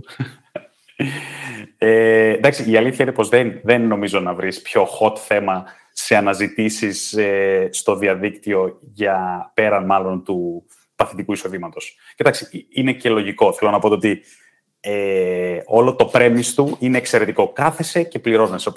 αν είναι να δώσεις κάπου ενέργεια, καλύτερα να τη δώσεις προς το παθητικό εισόδημα και όχι προς το ενεργητικό. Ε, γιατί ε, το, το ενεργό, ενεργητικό, anyway, ε, το active income τέλος πάντων είναι σαν μια βρύση. Όσο, την, όσο δουλεύεις, είναι ανοιχτή και σου δίνει. Αν κάποια στιγμή πρέπει να διακόψεις την εργασία σου και πρέπει την κλείσεις, δεν θα έχεις άλλο εισόδημα. Οπότε το πρέμι, όπως είπα, του παθητικού εισοδήματος είναι εξαιρετικό. Αλλά Ε, και μάλλον πριν πάω στο αλλά, ε, όντως θα βρεις πολλά πράγματα τα οποία μπορούν να σου δώσουν παθητικό σε εισαγωγικά. Κάνω αυτά και αυτή τη στιγμή στην κάμερα. Ε, και, και εφέ είχα τώρα. Ε, anyway, το οποίο μόνο ενεργοποιήθηκε βρεις... από τα αυτάκια για κάποιο λόγο. ναι, πολύ, πολύ περίεργο. Αν δεν το έκανες εσύ δηλαδή, μάλλον... Όχι, δεν το έκανα εγώ. Δοκιμάζουμε να δούμε στην κάμερα τι δουλεύει. δεν έχω ιδέα. Λοιπόν, μέχρι να επανασυνδεθεί ο Στέργιος, θα σας πω λίγο τη δική μου αντίληψη σε ό,τι αφορά το παθητικό εισόδημα. Υπάρχουν όντως πολλοί τρόποι. Εγώ δεν πιστεύω τόσο στο ίδιο το παθητικό, όσο στο scalable εισόδημα. Αυτό δηλαδή το οποίο μπορεί να κλιμακωθεί. Ας πούμε, ένα παράδειγμα είναι το να δημιουργήσεις κάτι το οποίο να είναι evergreen και να μπορεί κανείς και να μπορεί κανείς να το αγοράσει και να είναι το ίδιο όμως. Δηλαδή πώς γράφει κανείς ένα βιβλίο, που βέβαια από τα βιβλία δεν είναι και τόσο απλό να βγάλεις πολλά λεφτά. Δεν βγάζεις φυσικά. Πρέπει να είσαι best seller και πάρα πολύ γνωστός και να πουλήσεις πάρα πολλά εκατομμύρια αντίτυπα. Γιατί τα περισσότερα χρήματα τα παίρνει ο εκδότης. Αλλά είναι κάτι το οποίο το φτιάχνεις μια φορά, κάνεις πολλή δουλειά για να γραφτεί, αλλά μετά μπορούν να το αγοράσουν εκατομμύρια. Potentially. Αυτό είναι scalable όμως. Δεν θα το έλεγα παθητικό. Γιατί έχεις δουλέψει γι' αυτό από πίσω και πιθανότατα να συνεχίσει να δουλεύεις και μετά. Ε, όπως είπαμε, υπάρχουν τρόποι για να έχεις εισαγωγικά παθητικό εισόδημα, είτε είναι από, ε, από την επιχειρηματική πλευρά, είτε είναι από την πλευρά των επενδύσεων. Ε, όπως είπες και εσύ, από την επιχειρηματική πλευρά είναι ένα online course που θα φτιάξεις, ένα, ε, ένα βιβλίο που θα πουλήσεις ε, στο ίντερνετ. Ε, ενώ από την επενδυτική πλευρά υπάρχουν διάφορα επενδυτικά οχήματα, όπως είναι τα ομόλογα, για παράδειγμα, όπως είναι οι μερισματικές μετοχές ή τα μερισματικά ETFs, τα οποία σου δίνουν παθητικό εισόδημα. Και τώρα έρχεται το αλλά. Ε, και οι δύο αυτές μορφές δεν είναι παθητικές, υπό την έννοια του ότι κάτι πρέπει να δώσεις. Στη μία πλευρά, όπως είπες και εσύ στην επιχειρηματική, πρέπει να προκαταβάλεις χρόνο και κόπο και να αναλάβεις και ένα ρίσκο. Δηλαδή, αν είσαι πολύ καλός επαγγελματίας στον κλάδο σου και πεις ότι εγώ, παιδιά, ε, έχω, είμαι ο καλύτερος στον τάδε τομέα και θέλω να διδάξω και άλλους και γιατί να το κάνω δωρεάν, να γράψω ένα βιβλίο γι' αυτό ή να φτιάξω τα courses μου γι' αυτό. Τι σημαίνει όλο αυτό; Κάθεσαι και φτιάχνεις το υλικό σου. Το βιντεοσκοπείς, το μοντάρεις, το ανεβάζεις σε μια πλατφόρμα. Τρέχεις το marketing γι' αυτό. Και αναλαμβάνεις και το ρίσκο του να μην σε γουστάρει κανένας και εν τέλει να, μην, ε, να, μην, να έχεις μηδενικές πωλήσεις. Οπότε τι έκανες τώρα, ε, προκατέβαλες χρόνο, προκατέβαλες κόπο. Ε, άρα δεν είναι τόσο παθητικό εν τέλει όσο ακούγεται. Αν περάσουμε τώρα στην πλευρά των επενδύσεων, που είναι το ακόμα πιο hot, γιατί εκεί είναι πραγματικά παθητικό εισόδημα, εκεί θα πρέπει να προκαταβάλεις κεφάλαιο, χρηματικό κεφάλαιο. Ε, και είναι αυτό που, αν μπεις και δεις ε, βίντεο με χρηματοοικονομικά, financial influencers τέλος πάντων, ε, είναι από τα πιο hot topics, το πώς να έχεις παθητικό εισόδημα της επενδύσεις σου. Αγόρασε την τάδε μετοχή που δίνει μερίσματα. Ε, είναι τα καλύτερα clickbait αυτά. Είναι, τα καλύτερα clickbait, ναι. Ναι. ναι. ναι, ναι, ναι, Και εντάξει, αυτό είναι άλλη συζήτηση που θα μπορούσαμε να κάνουμε. Το ότι ε, σε αναγκάζουν να κάνεις clickbait στο YouTube, γιατί αλλιώς δεν τα βλέπει κανένας στα βίντεο σου. Δεν ξέρω τι, τι γίνεται. ναι. Γιατί νομίζεις έφτιαξα τον Growth Academy, δεν μπορώ να ασχολούμαι με όλο αυτό. ναι, ναι, ναι, ναι, ναι, ναι. Άμα κάνεις podcasting, κάπως και πάλι χρησιμοποιείς τίτλους λίγο πιο ιδιαίτερους, αλλά δεν νιώθω ότι είναι το ίδιο όπως με το YouTube. Όχι, εγώ πλέον ε, είπα το ότι είμαι OK με αυτό. Δηλαδή, it's OK. Θα βάζω clickbait τίτλους, ελάτε δείτε το βίντεο μου και μετά δείτε αυτό που έχω όντως να πω. Αλλά ξέρουμε ότι όλοι πρέπει να παίξουμε αυτό το παιχνίδι, γιατί δυστυχώς έτσι μας σερβίρει το YouTube. Anyway, ε, οπότε καλύτερα να κρίνεις τον δημιουργό από το εσωτερικό του περιεχομένου του και όχι από τον τίτλο. Αλλά anyway, αυτό που δεν θα αναφέρουν πολύ είναι το πόσα χρήματα χρειάζεται να βάλεις σε μια επένδυση, ώστε να μπορέσεις να έχεις ένα σεβαστό εισόδημα. Και μπορούμε, για παράδειγμα, μιας και πιάσαμε τα μαθηματικά πιο πριν, να πιάσουμε ένα ομόλογο. Ε, τα ομόλογα τι είναι, είναι δάνεια. Σκέψου το ότι είναι ένα κράτος το οποίο εκδίδει ομόλογα γιατί θέλει να δανειστεί από άλλους για να τροφοδοτήσει τις, ε, ε, τα έξοδά του. Οπότε, ε, πρακτικά εκδίδει αυτό το ομόλογο και κάποιος ο οποίος το αγοράζει, του δανείζει ε, ένα ποσό. Μόλις λήξει το ομόλογο, παίρνει όλο το ποσό πίσω, το αρχικό του κεφάλαιο, ενώ κατά τη διάρκεια του ομολόγου παίρνει τακτικές πληρωμές ε, με τη μορφή κουπονιών το επιτόκιο του ομολόγου. Δηλαδή, αν εσύ ε, αγοράσεις ένα ομόλογο χιλίων ευρώ, το οποίο έχει 3% επιτόκιο, σημαίνει ότι κάθε χρόνο θα παίρνεις 30 ευρώ σαν τακτική πληρωμή. Και μόλις λήξει το ομόλογο, θα πληρωθείς πίσω ε, τα 1000 ευρώ που έδωσες στην αρχη Ε, για να μπορέσεις να έχεις ε, ένα εισόδημα το οποίο θα σε καλύψει, ας πούμε, για να κάνουμε λίγο τα μαθηματικά. Πες ότι ε, αγοράζεις ένα ομόλογο, επενδύεις ένα ομόλογο ε, με ετήσιο επιτόκιο 4%. Τόσο παίζει, ας πούμε, πάνω κάτω το ομόλογο της Ελλάδας αυτή τη στιγμή. Ε, δεν θυμάμαι τώρα. Αλλά anyway, 4%. Ένα OK ποσό. Και εσύ χρειάζεσαι 20.000 ευρώ για να περάσει, για να ξοδέψεις, ξοδέψεις μάλλον κάθε χρόνο για τις ανάγκες σου 20.000 ευρώ. Τι αρχικό κεφάλαιο πιστεύεις ότι πρέπει να επενδύσεις σε αυτό το ομόλογο για να βγάζεις 20.000 ευρώ το θα χρόνο πεις με 4%. Εσύ, γιατί εγώ δεν είμαι καλή σε, αυτό, σε αυτού του τύπου τα μαθηματικά. Χρειάζομαι Excel για να τα κάνω. Ε, δε, εγώ θα πω, εγώ θα πω. Χρειάζεται μισό εκατομμύριο ευρώ. Οπότε ε, δεν είναι τόσο απλά τα πράγματα. Δηλαδή, χρειάζεται να επενδύσεις μισό εκατομμύριο ευρώ για να βγάζεις 20.000 ευρώ το χρόνο από ένα ομόλογο της τάξης του 4%. Αν θέλεις 40.000 ευρώ, είναι ένα εκατομμύριο. Οπότε, Αν παθητικό εισόδημα... 500.000 ευρώ, νομίζω ότι υπάρχουν και άλλοι καλύτεροι τρόποι να διαχειριστώ αυτά τα χρήματα για να μου δημιουργήσουν ίσως παθητικό εισόδημα. Έτσι δεν είναι. Υπάρχουν και άλλες επιλογές. Το ομόλογο είναι ένα ωραίο παράδειγμα. Ναι, υπάρχουν σίγουρα πάρα πάρα πάρα πολλές επιλογές. Αυτό είναι το μόνο σίγουρο. Δηλαδή, αν έχεις μισό εκατομμύριο ευρώ, μπορείς να βρεις πάρα πολλά πράγματα να κάνεις με αυτό. Ε, αλλά το θέμα είναι, θα σταθώ καλύτερα στη λέξη, μάλλον καλύτερες. Το καλύτερες πάλι εξαρτάται. Ε, όλο το θέμα στις επενδύσεις, το οποίο είναι πολύ βασικό για κάποιον ο οποίος θέλει να ασχοληθεί με αυτό το τομέα και είναι αυτό που ε, ανακάλυψε και εγώ σχετικά αργά, είναι το ότι πρώτον, δεν υπάρχει απόδοση χωρίς ρίσκο. Δεν, δεν, αυτό δεν υφίσταται. δεν υφίσταται. Το θέμα και η μαγιά, αν θέλεις εισαγωγικά, ε, στις επενδύσεις είναι να, αναγνω, να αναγνωρίσεις το ρίσκο που κρύβεται και αν είσαι OK να αναλάβεις το συγκεκριμένο ρίσκο για τη συγκεκριμένη απόδοση. Δηλαδή, αν έρθω εγώ και σου πω έχει 20% επιτόκιο αυτό το ομόλογο και εσύ θα πεις κατευθείαν ότι είναι καλύτερο από τη Ελλάδα που έχει 4%. Γιατί αυτός να δίνει 20%. Και γιατί ο άλλος να δίνει 4%. Γιατί αναλαμβάνεις διαφορετικά επίπεδα ρίσκου; Οπότε, ε, αυτό είναι το βασικό mental model κατ' εμέ σε όλο το θέμα των επενδύσεων. Να αντιλαμβάνεσαι πάντα ποιο είναι το ρίσκο που κρύβεται από πίσω. Θα μου πεις, μπορείς να το κάνεις; Προφανώς και όχι. Ε, εδώ δεν μπορούν να το κάνουν ε, οι λύκοι της Wall Street. θα μπορούμε να το κάνουμε εμείς. Ε, μάλλον, όχι, για να μην είμαι τόσο πεσημιστής, και ναι και όχι. Αλλά ας μείνουμε εκεί. Πάντα θα πρέπει να αναγνωρίζεις τι, είναι, τι ρίσκο αναλαμβάνεις με την επένδυση που βάζεις τα λεφτά σου. Τώρα, ας πούμε, για παράδειγμα, επειδή πιάσαμε το ομόλογο, είναι η, η πτώχευση αυτού που εκδίδει το ομόλογο. Οπότε, πρακτικά, ο μόνος λόγος για να μην πληρωθεί αυτό το ομόλογο είναι να πτωχεύσει ο εκδότη του. Αυτό μπορεί να αν, το, αν είναι εταιρικό ομόλογο και πτωχεύσει η εταιρεία, μάλλον κατά πάσα πιθανότητα δεν θα πληρωθεί. Αν πτωχεύσει η χώρα, δεν θα πληρωθεί. Αντίστοιχα τώρα στι επενδύσει, ε, είναι χαμό. Δηλαδή, δεν ξέρεις καν από πού να το πιάσεις. Πρέπει να δεις το αντίστοιχο επενδυτικό όχημα ε, και μετά να προσπαθήσεις να εξετάσεις τα ρίσκα που κρύβονται πίσω από αυτά. Άρα, πρακτικά αυτά που μου λες είναι αφενός ότι πάντα εξαρτάται και ότι χρειάζεται πάντα μα πάντα να κάνουμε τη μελέτη και την έρευνά μας για να έχουμε όσο το δυνατόν περισσότερα δεδομένα για να αξιολογήσουμε το εκάστοτε ρίσκο.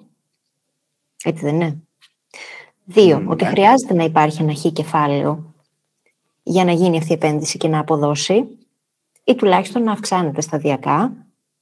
Και τρία, όλο αυτό, το δικό μου το σχόλιο, είναι ότι στο δικό μου το μυαλό, μόνο με παθητικό εισόδημα δεν μοιάζει τελικά, γιατί απαιτεί δουλίτσα και αυτό από πίσω. Δεν είναι ότι απλά θα πάρω εγώ τα χρήματά μου, θα πάω να κάνω μια επένδυση και τελείω υπόθεση. Αυτό ήταν. Δεν θα ασχοληθώ ξανά ποτέ στη ζωή μου. Και όμως θα σε προλάβω και θα σου πω ότι ε, και εδώ εξαρτάται. Δηλαδή, mm. ε, όπως είπαμε υπάρχουν πάρα πολλά ε, είδη επενδύσεων. Ένα από αυτά, από μία από τις μορφές επένδυσης που μπορείς να κάνεις ε, είναι το να πας και να μην πεις ότι εγώ θα επενδύσω σε μια συγκεκριμένη εταιρεία, δηλαδή μου αρέσει η τάδε εταιρεία και θα πάω να αγοράσω μετοχές αυτής της εταιρείας. είναι να... Γιατί, γιατί δεν θα το κάνεις αυτό, γιατί έτσι ε, αυξάνεις βάζεις μάλλον όλα σου τα αυγά στο ίδιο καλάθι. Δηλαδή, αν πάει και πτωχεύσει αυτή η εταιρεία, τότε εσύ είσαι κρέμεσαι από αυτούς. Έχεις χάσει όλο το κεφάλαιο. Οπότε, μία σχολή επενδύσεων, μία άλλη σχολή επενδύσεων μάλλον είναι, ε, αυτή που σου λέει να πας και να διασπείρεις όσο περισσότερο μπορείς το ρίσκο σου. Δηλαδή, αντί να πας και να αγοράσεις μία εταιρεία, πήγαινε και αγόρασε όλες τις εταιρείες που είναι στο χρηματιστήριο της Αμερικής. Μα θα μου πεις τώρα, αυτό θα χρειαστεί πάρα πολλά λεφτά στέργιο. Και θα σου πω όχι, γιατί στον χρηματοοικονομικό κόσμο υπάρχουν προϊόντα για ό,τι μπορείς να φανταστείς. Οπότε λοιπόν ε, υπάρχουν τα λεγόμενα ETFs, τα οποία τι κάνουν; Πηγαίνουν. Ε, βασικά, μήπως προχωράω πολύ γρήγορα; Όχι, μια χαρά το πας. Εγώ καταλαβαίνω. Σε παρακολουθώ πολύ. Ε, και να σου πω και κάτι. Όσοι είναι στο ABC θα μπορούν να το δουν και να το ξαναδούν και να το ξαναδούν μετά. Ορίστε, έχουμε σχόλια εδώ. Γεράσιμος λέει συνέχισε. Θα συνεχίσω, Γεράσιμο. Ε, οπότε πρακτικά ε, αυτά, ένα ETF τι είναι, μπορείς να το σκεφτείς σαν ένα καλάθι το οποίο περιέχει πολλά υποκείμενα ε, επενδυτικά προϊόντα μέσα σε αυτό. Το πιο γνωστό καλάθι, το οποίο οποιοδήποτε ψάξει κάτι για χρηματοοικονομικά θα βρει πολύ εύκολα εκεί έξω, είναι ένα ETF το οποίο ακολουθεί τις 500 μεγαλύτερες σε κεφαλαιοποίηση εταιρείες της Αμερικής. αυτό τι σου δίνει, με μία αγορά μπορείς να εκτεθείς στην αμερικάνικη οικονομία. Οπότε εσύ, ε, ξαναλέω, με μία αγορά πηγαίνεις και είναι σαν να αγοράζεις ένα κομμάτι από τις 500 μεγαλύτερες εταιρείες στην Αμερική. Οπότε με μία κίνηση έχεις διασπείρει το ρίσκο σου σε, σε πολύ μεγάλο Ε, οπότε όλο αυτό, ε, τα ETFs μάλλον μας έδωσαν την δυνατότητα να μπορούμε να κάνουμε παθητικές επενδύσεις. Και οι παθητικές επενδύσεις, όσο περίεργο για να ακούγεται, είναι η καλύτερη, κόπα, δεν κάνω πάλι, σε εισαγωγικά ε, μορφή για να επενδύσει κάποιος ο οποίος δεν θέλει να μπει πολύ μέσα στο χώρο των επενδύσεων. Για, γιατί το λέω τώρα αυτό, μάλλον με έναν αστερίσκο ακόμα. Οι επενδύσεις θα πρέπει να είναι πάντα Δηλαδή, ας υποθέσουμε γενικά το ότι η παγκόσμια οικονομία μεγεθύνεται. Έτσι δεν είναι; Ε, πάντα τα ΕΠ μας μεγαλώνουν, πάντα οι οικονομίες πηγαίνουν μπροστά, τα νούμερα μεγεθύνονται. Οπότε, αν εσύ πας και αγοράσεις ένα ε, τέτοιο προϊόν το οποίο ακολουθεί την ε, ε οικονομία της Αμερικής ή αν θες υπάρχουν ETFs τα οποία ακολουθούν την παγκόσμια οικονομία και το κρατήσεις για μεγάλα χρονικά διαστήματα, είναι ένας από τους πιο, όχι ασφαλείς, δεν θέλω να πω τέτοιες λέξεις, αλλά ένας από τους τρόπους, από τους καλύτερους εισαγωγικά τρόπους που ενδείκνεται μάλλον για αρχάριους επενδυτές. Γιατί πας και ακολουθείς, μια, ακολουθείς πρακτικά τη μεγένθηση της οικονομίας του πλανήτη. Και το κάνεις αυτό σε μακροχρόνιο επίπεδο. Ναι, ακριβώς. Και το κάνεις αυτό σε μακροχρόνιο επίπεδο, γιατί σε βράχη χρόνιο επίπεδο ε, οι οικονομίες λειτουργούν με κύκλους. Δηλαδή, ε, αν πήγαινες και εγώ, έκανες αυτό το πράγμα το 2007 στην Αμερική και το 2008 σκάγανε όλα, θα έβλεπες ότι την επόμενη μέρα το ETF σου θα ήταν μείον 40-50%. Αν όμως κρατούσες αυτό το ETF για 30 χρόνια, βραχυχρόνια, ε, η με, μακροχρόνια μάλλον, όλη αυτή η μεταβλητότητα θα έχει εξομαλυνθεί. Και μεσοσταθμικά θα ήσουν πιο πάνω. Μπορείς να πεις ότι τα τελευταία 20 χρόνια, ας πούμε, αν ακολουθούσε ένα ETF το οποίο ε, ακολουθούσε μάλλον την παγκόσμια οικονομία, θα είχες μεσοσταθμικά ένα 5% επιτόκιο πάνω στα χρήματά σου. Δηλαδή θα αυξανόταν 5%. Το οποίο ξαναλέω δεν σημαίνει ότι είναι 5% τη χρονιά. Τη μία χρονιά μπορεί να πάει μείον 10%, την άλλη να πάει μείον 10%, την άλλη να πάει συν 30%. Και άλλο ένα disclaimer, θα το πω πριν μου κάνεις την ερώτηση, ε, είναι το ότι όλο αυτό ε, πηγαίνει με το, με το de facto ότι τα πράγματα θα συνεχίσουν έτσι. Αλλά στις επενδύσεις, άλλη μια βασική αρχή είναι το ότι ποτέ οι παρελθοντικές αποδόσεις δεν, δεν εγγυώνται για τις μελλοντικές. Οπότε πάλι υπάρχει ένα ρίσκο. Δηλαδή δεν σημαίνει ότι επειδή η Αμερικάνικη οικονομία πηγαίνει καλά 30 χρόνια, δεν σημαίνει ότι θα πηγαίνει καλά και τα υπόλοιπα 30 χρόνια. Ε, αντίστοιχο κλασικό παράδειγμα είναι η οικονομία της Ιαπωνίας, για παράδειγμα. Αλλά anyway, δεν ξέρω, μπορεί να τα μπέρδεψα λίγο, αλλά ελπίζω να έδωσα ένα... Όχι, δεν να έδωσα λίγο υλικό. Και, και κυρίως ε, λίγο υλικό για περισσότερο research πάνω σε αυτό. Γιατί τώρα ένα podcast, δεν ξέρω τώρα και σε τι βάση έχει ο καθένας, αλλά... Ε, θέλει έρευνα. Εγώ θα προτείνω και το blog σου, γιατί έχεις πάρα πολύ ενδιαφέροντα άρθρα, τα οποία αρχίζουν και κατευθύνουν λίγο και δίνουν κάποιες έτσι, παραπάνω βάσεις για να μπορέσεις κανείς να κατανοήσει καλύτερα ε, αυτά τα πράγματα. Εκείνο που ήθελα να σχολιάσω είναι ότι υπάρχει σχέση ανάμεσα στο χρόνο και στο ρίσκο, έτσι. Και αυτό είναι πολύ σημαντικό να το θυμόμαστε πάντα. Δηλαδή, όταν λέω ότι εγώ θέλω να βγάλω χρήματα, χρειάζεται πάντα να έχουμε το πλαίσιο στο μυαλό μας. Γιατί αν θες να τα βγάλεις άμεσα, τότε μάλλον θα μπει σε high risk καταστάσεις που πρώτον θα είναι πάρα πολύ επίφοβες για σένα, μπορεί να είναι και υψηλά επικερδής, μπορεί και όχι όμως. Υπάρχει αυτή η σχέση ανάμεσα στο χρόνο και το ρίσκο. Έτσι δεν είναι; Θα, θα το έλεγα κάπως καλύτερα. Υπάρχει η σχέση ανάμεσα, όχι στο χρόνο και στο ρίσκο, αλλά στο, χρο, ε, στο χρόνο και στη μεταβλητότητα του εκάστοτε asset. Ναι. Ε, όπου εντάξει, για κάποιους, η, ναι, anyway, ε, θα μπούμε σε πιο βαθιά πράγματα, αλλά ας, ας πιάσω το άλλο που είπες τώρα, το ότι ε, υπάρχει, ας πάμε στα expectations των επενδύσεων και πότε αυτά ξεφεύγουν πολύ. Δηλαδή, οι περισσότεροι, περισσότεροι η συντηρητική πλειοψηφία των ανθρώπων που με προσεγγίζει για να κάνει βασικές ερωτήσεις στο blog είναι διότι μπήκαν στον χώρο των επενδύσεων επειδή άκουσαν ότι ο φίλος τους, ε, η γιαγιά τους, ε, η μαμά τους, ο μπαμπάς τους ή ο παππούς τους αγόρασε το τάδε κρυπτονόμισμα ή το τάδε, την τάδε μετοχή και μέσα σε κάποιους μήνες ε, δεκαπλασίασε τα χρήματά του αυτό δεν έχει καμία σχέση με τον όρο επένδυση. Αυτό, άμα το δεις στην απόλυτη βάση του, είναι τζόγος.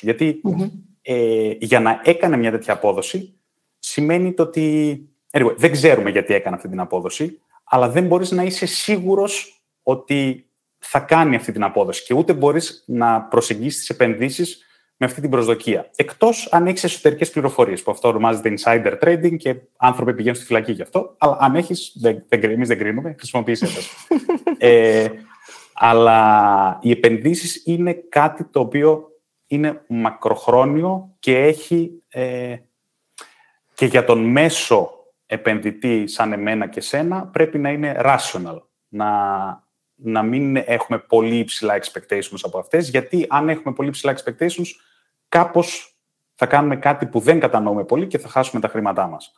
Ε, αλλά κάτι άλλο ήθελα να πω. Ναι, η διαφο- μάλλον η επένδυση τι είναι, να πιάσουμε τον ορισμό της. Η επένδυση είναι το να αγοράζεις, να φέρεις στην κατοχή σου περιουσιακά στοιχεία, τα οποία κρατάς για μεγάλα χρονικά διαστήματα και προσδοκείς από αυτά δύο πράγματα. Είτε να αυξηθεί η αξία τους μέσω ανατίμησης, δηλαδή αγοράζει ένα σπίτι ε, τα σπίτια πριν 10 χρόνια ήταν πολύ πιο φθηνά από ό,τι είναι σήμερα. Αγοράζεις μια μετοχή. Προσδοκεί να αυξηθεί η τιμή της.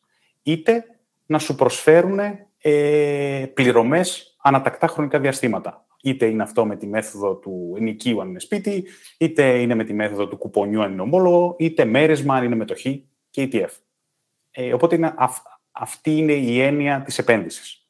Τώρα από εκεί και πέρα ε, υπάρχει ε, ο όρος του trading. Το trading τι είναι, αγοράζω ένα asset τώρα, το μόνο που με ενδιαφέρει γι' αυτό είναι η τιμή του και προσδοκώ να το πουλήσω άμεσα, ε, κερδίζοντας τη διαφορά της τιμής. Είτε αυτό είναι αν πάει προς τα πάνω, που αυτό ονομάζεται long, ενώ, ή να πάει προς τα κάτω και ονομάζεται το κλασικό shorting που μπορεί να έχετε ακούσει σε ταινίες. Ε, οπότε πρέπει να διαχωρίσουμε το ένα από το άλλο. Εγώ προσωπικά πιστεύω ότι ε, δεν πρέπει δεν πρέπει ο, η συντριπτική πλειοψηφία του κόσμου που μας ακούει να ασχοληθεί με το trading, γιατί γίνεται περισσότερο καζινοποίηση του όλου θέματος, ε, γίνεται περισσότερο σαν να τζογάρεις, σαν να παίζεις στοίχημα, ε, είναι φτιαγμένες όλες αυτές οι εφαρμογές έτσι, τόσο ώστε να ε, κάνουν trigger συνέχεια την τοπαμίνη σου για να θες να βάζεις περισσότερα χρήματα και να νομίζεις ότι κάνεις αναλύσεις, να νομίζεις ότι ξέρεις τι θα γίνει, ενώ πραγματικά ε, μια οικονομία είναι ένα τόσο μεγάλο χάος που ε, δεν ξέρεις τίποτα. Και όχι εσύ, ούτε εγώ προφανώς, ούτε κανένας. Δηλαδή, ακόμα και μεγάλα funds στην Αμερική με ανθρώπους οι οποίοι έχουν PhD σε όλα αυτά τα θέματα, έχουν υπερυπολογιστές, insider ε, information και πάλι παίρνουν μέσα. Οπότε, ας κάνουμε το πιο απλό και ας κυνηγήσουμε πιο ε, rational ε, αποδόσεις, αν θέλεις. Καλύτερα δηλαδή να ακολουθώ την, την παγκόσμια μεγέθυνση, αν θέλεις, παρά να κυνηγάω, να την ξεπεράσω αναλαμβάνοντας ασύμετρο ρίσκο. Mm-hmm. Αν βγάζω Yeah. Μια χαρά νόημα βγάζεις. Τελευταία ερώτηση από αυτές που είχαμε, για να πάμε σε αυτές που έχουμε τώρα στο chat. Λοιπόν, σε ό,τι αφορά το να βρει κανείς οικονομικό σύμβουλο, που είναι κάτι το οποίο απασχολεί πολύ κόσμο που θέλει να ασχοληθεί με τις επενδύσεις. Εκεί τι χρειάζεται να προσέξουμε, πώς χρειάζεται να το σκεφτούμε για να κάνουμε την καλύτερη δυνατή επιλογή; Κοίτα, θα σου πω αλήθεια, δεν ξέρω. δηλαδή, ε, σκέψου το ότι εγώ, επειδή δεν έβρισκα μία αντίστοιχη λύση, έκατσα και έφτιαξα όλο αυτό. Δηλαδή, ασχολήθηκα από μόνος μου. Γι' αυτό σε ρωτάω, γιατί με βάση όλα αυτά που έχουμε συζητήσει μέχρι στιγμής και το γεγονός ότι στην πραγματικότητα κανείς δεν ξέρει με τι κριτήρια εγώ μπορώ να πάω να επιλέξω έναν οικονομικό σύμβουλο να με συμβουλεύσει για τα δικά μου χρήματα. Και πώς τελικά αυτό μπορεί να λειτουργήσει αν εννοείς οικονομικό σύμβουλο για να στρώσεις τα οικονομικά σου, μπορείς να mm σε κάποιον άνθρωπο και να σου δείξει κάποιες μεθόδους για να κάνεις προπολογισμό, για να. Ε, δεν ξέρω, ακόμα και να χρησιμοποιήσει το Excel, φαντάζομαι, για να καταγραφει τα έξοδά σου, να σου μάθει κάποιες βασικές αρχές του personal finance. Οπότε αυτό είναι ε, η μία πλευρά. Τώρα, η άλλη πλευρά είναι να πας σε έναν χρηματοοικονομικό σύμβουλο ή επενδυτικό σύμβουλο, ο οποίος θα του πεις: Αυτά είναι τα χρήματά μου, ε, πάρ' τα φίλε μου και κάντα να είναι περισσότερα. Ε, και εκεί δεν έχω εμπειρία, ή μάλλον η εμπειρία που έχω είναι σχετικά άσχημη, ε, γιατί οι δρόμοι που μπορεί να ακολουθήσει... Βασικά, όχι, δεν έχω, λάθος. Δεν έχω καμία εμπειρία πάνω στο θέμα. Δεν, δεν έχω ασχοληθεί ποτέ με χρηματοοικονομικούς συμβούλους, γιατί ε, επέλεξα να το κάνω ε, μόνος μου, να πάρω αυτό το, όλο, αυτό το μονοπάτι μάλλον μόνος μου ε, αυτό που μπορούμε να πούμε σίγουρα είναι το πώς μπορείς να μην ακολουθείς συμβουλές που βλέπεις online για επενδυσεις Ε, όπου σίγουρα ε, δεν είναι κάτι εύλογο, γιατί ε, όπως είπαμε και πριν, κανένας άνθρωπος δεν είναι ίδιος με τον άλλον. Το ότι ε, εμένα, ε, για μένα δούλεψε αυτή η συμβουλή δεν σημαίνει ότι θα δουλέψει για εσένα, κυρίως γιατί, άντε να σου πω εγώ, αγόρασα αυτή τη μετοχή ε, να την αγοράσω για, για τι, για πόσο χρονικό διάστημα, με πόσα χρήματα, πόσο να την κρατήσω. Θα σου πω εγώ πότε την πούλησα. Δεν βγάζει κάποιο νόημα, εκτός, ε, ξέρω εγώ, αν ε, τα κάνουμε όλα αυτά μαζί και με ακολουθάς ε, βήμα-βήμα. Και από εκεί και πέρα οι συμβουλές online έχουν και, το, ε, έχουν και άλλο ένα πρόβλημα, το οποίο είναι το ότι αυτός που τις δίνει συνήθως έχει και ένα προσδοκεί να έχει ένα οικονομικό όφελος από αυτές τις συμβουλες Είτε θα σε σμπρώξει προς τα ε, project που το συμφέρουν, είτε θα σου πει πάρε το τάδε κρυπτονόμισμα για να ανεβάσουμε την τιμή του και να γίνουμε όλοι μαζί πλούσιοι. Οπότε εκεί θα πρέπει να δεις λίγο τα incentives αυτού που σου προτείνει να κάνεις κάτι. Πόσο μάλλον αν σου λέει πάρε αυτό στήρα, δηλαδή σου λέει αγόρασε αυτό το πράγμα και γιατί θα ανέβει. Ε, οπότε προσοχή με τις ε, επενδυτικές συμβουλές στο ίντερνετ. Συνήθως κρύβουν από πίσω κάτι άλλο. Κάποιο προσωπικό κέρδος για αυτό που τις δίνει. Ε, βγάζει απόλυτο νόημα. Γενικά καταλήγει πάλι στο ίδιο όλο αυτό. Ότι καλό είναι να κάνουμε την έρευνά μας, να μπορούμε να αξιολογήσουμε τα δεδομένα για να αξιολογήσουμε και το αντίστοιχο ρίσκο και να αποφασίσουμε αν θέλουμε να το πάρουμε ή όχι τελικά. Ακριβώς. Και νομίζω ότι το βασικό και αυτό που, θα, που ήθελα να πω σίγουρα είναι το ότι ε, δεν υπάρχουν εύκολες λύσεις. Από την άποψη του ότι ε, αν δεν κάτσεις εσύ να δεις τι υπάρχει εκεί έξω, εννοώντας το ότι ε, τι είναι η επένδυση, τι επενδυτικά οχήματα υπάρχουν, μαθαίνοντάς τα και διαβάζοντας για αυτά και παίρνοντας πληροφορίες για αυτά, σίγουρα θα βρεις κάτι το οποίο ε, να να κάνει περισσότερο απλά στη δική σου ιδιοσυγκρασία.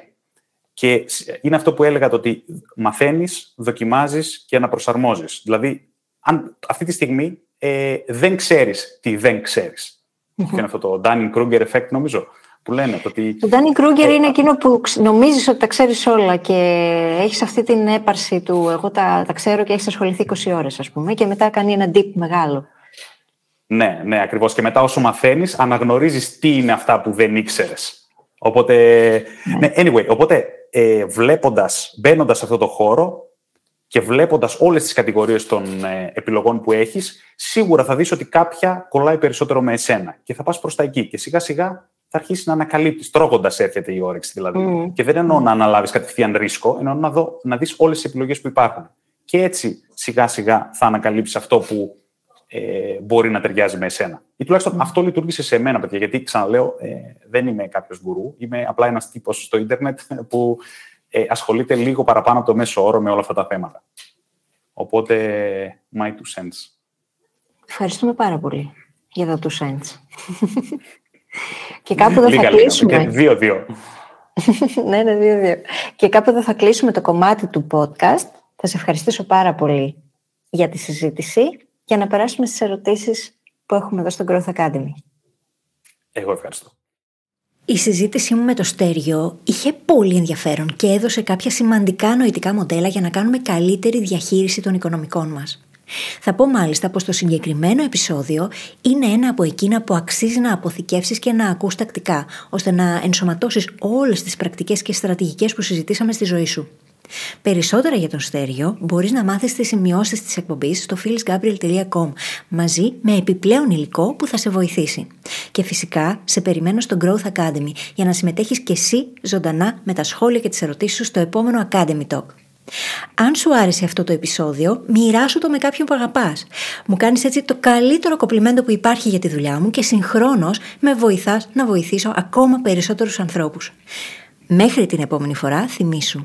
Υπάρχει καλύτερος τρόπος και δεν χρειάζεται να συμβιβαστείς. Είμαστε εδώ για να τον βρούμε μαζί.